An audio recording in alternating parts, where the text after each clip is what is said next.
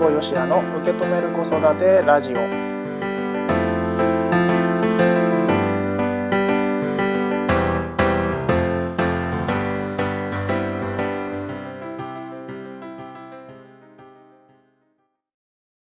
皆さんこんにちは。辛坊よしやです。受け止める子育てラジオ。今回も始まりました。この番組はですね子育てについて家事をしながらとか家事の合間にちょこっと考えてみる。そんな時間になってもらえたら嬉しいなと思っております。さてえーと、今回のテーマが、えーと、こちらですね。落ち着くためにできることは何だろう。落ち着くためにできることは何だろうです。えっ、ー、とねこの質問を作った時の背景はね何があったかっていうとこの日はですねあのね、家庭訪問があったんですよ。家庭訪問。うん。あの、僕幼稚園で家庭訪問があるって知らなくて。うん。あの、まあ僕がね、子供の頃、まあ僕保育園に行ってたからなかったのかもしれないけど、あの、まあなんせね、幼稚園のうちの息子の担任の先生がこう家庭訪問に来るということでですね、こう待ってるわけですよ、お家で。であの家庭訪問ってねあのまあ親としてこう先生が来るっていう体験をするのは今回がもちろん初めてだったんですけれどもあの子供の頃を考えてみるとうんとね僕の場合で言ったらそうだな覚えてるのは、ね、中学生ぐらいまでは覚えてるんですけど家庭訪問ってあの要は子供の視点で見てるんですよね。うん、なので、えー、先生が来るまあ、普段学校で見ている先生がうちに来るなんかねこれがすごいワクワクして楽しかったっていうような記憶がねあるんですよ。なんか早く来ないかなみたいな。で、えーと、当時今は分かりませんけども当時僕が行ってた小学校ではうんと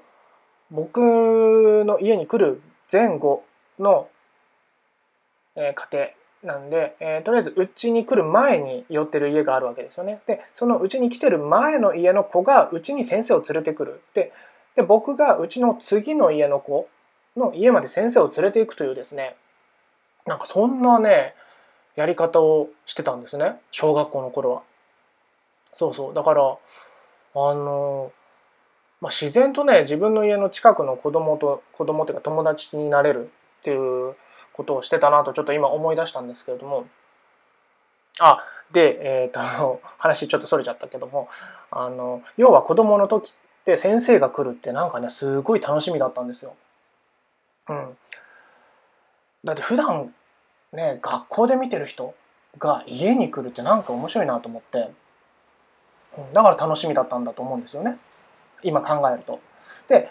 今度はですよこの立場が変わってるわけですよ。今まではそう子どもの視点っていうのかな子どもの視点で先生が来るという家庭訪問を楽しんでたんだけども今回はですね違ったわけですよ。あの親になってるわけですよ。当たり前だけども。親になってうちに要は普段えっ、ー、とまあ、子供のね送迎とかでしか、えー、あんまり話さないような感じ、まあ、あとはなんかちょこっとね帰りの時にねなんかこんなことあったんですよとか言ってちょっとねまあ長くて3分とか5分ぐらい話すような感じの先生と家で話すっていうこのね何とも言えない緊張感があったわけですよ。でねなんかねしんないけどこうねドキドキするわけですよ。何言われるのかなとか何話そうかなとかね。うん。なんか落ち着かなかったんですよ。で今回のね、えー、質問として作ったのが落ち着くためにできることは何だろうっていう質問だったんですよ。ねあのー、なんでこう 落ち着かないのかなと思ったらですね、まあ、多分何を言われるのか分かんないししどんな話をされるんだろうとかっていうのがあったんですけどこう過ぎまあもう家庭訪問は終わったんでね。終わったこととしてこう改めて今その時のことをちょっと考えてみようと思うんですけど。これってななんだろう。ドキドキしてるんだけどもちょっと視点を変えると何話してくれんだろうっていうようなワクワクに変わったりすると思うんですよね。でえー、っとこのワクワクって子どもの時に僕が感じていた家庭訪問のものと同じだと思うんですよ。うんえー、視点が子供か大人かだけで捉え方が変わっちゃうんだなってことに気づいたわけですね。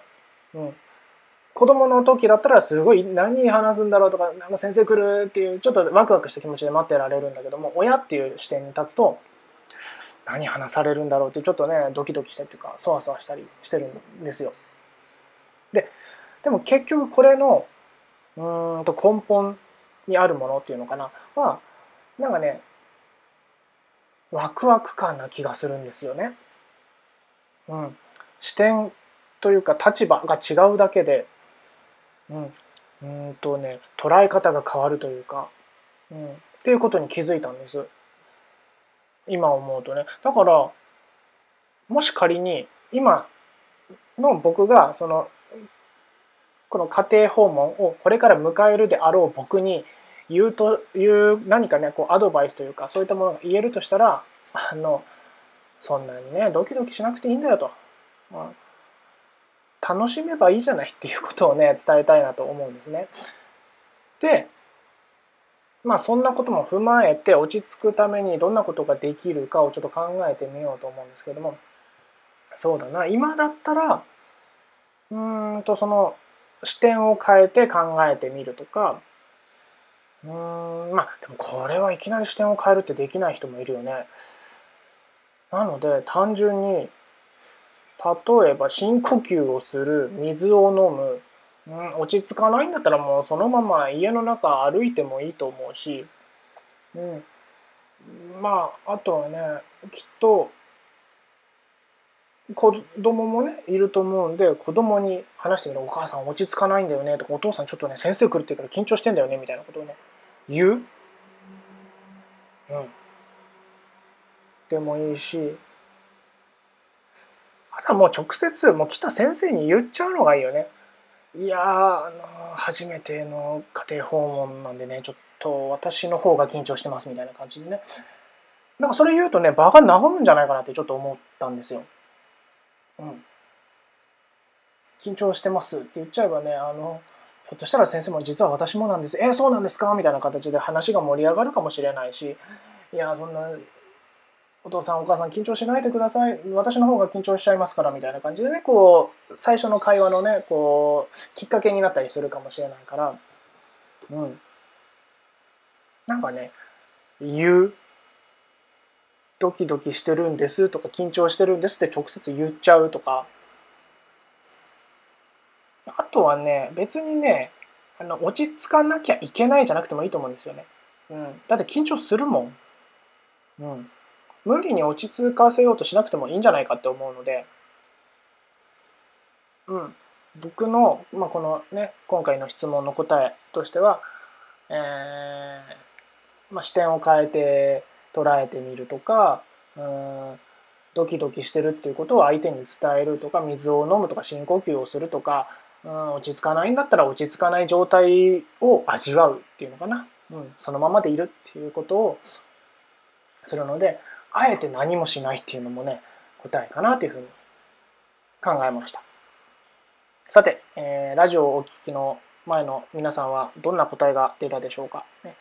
えー、どんな答えもね正解ですし、えー、ちょっとわかんないなっていう答えもね、え正解ですので、えあの真剣に考えないでいいと思いますよ。ね、もっと気楽に、え子育ても一緒です。気楽にねやるのが僕はいいと。考えております。はい。というわけで今回のテーマは、えー、落ち着くためにできることは何だろう？落ち着くためにできることは何だろう？でした。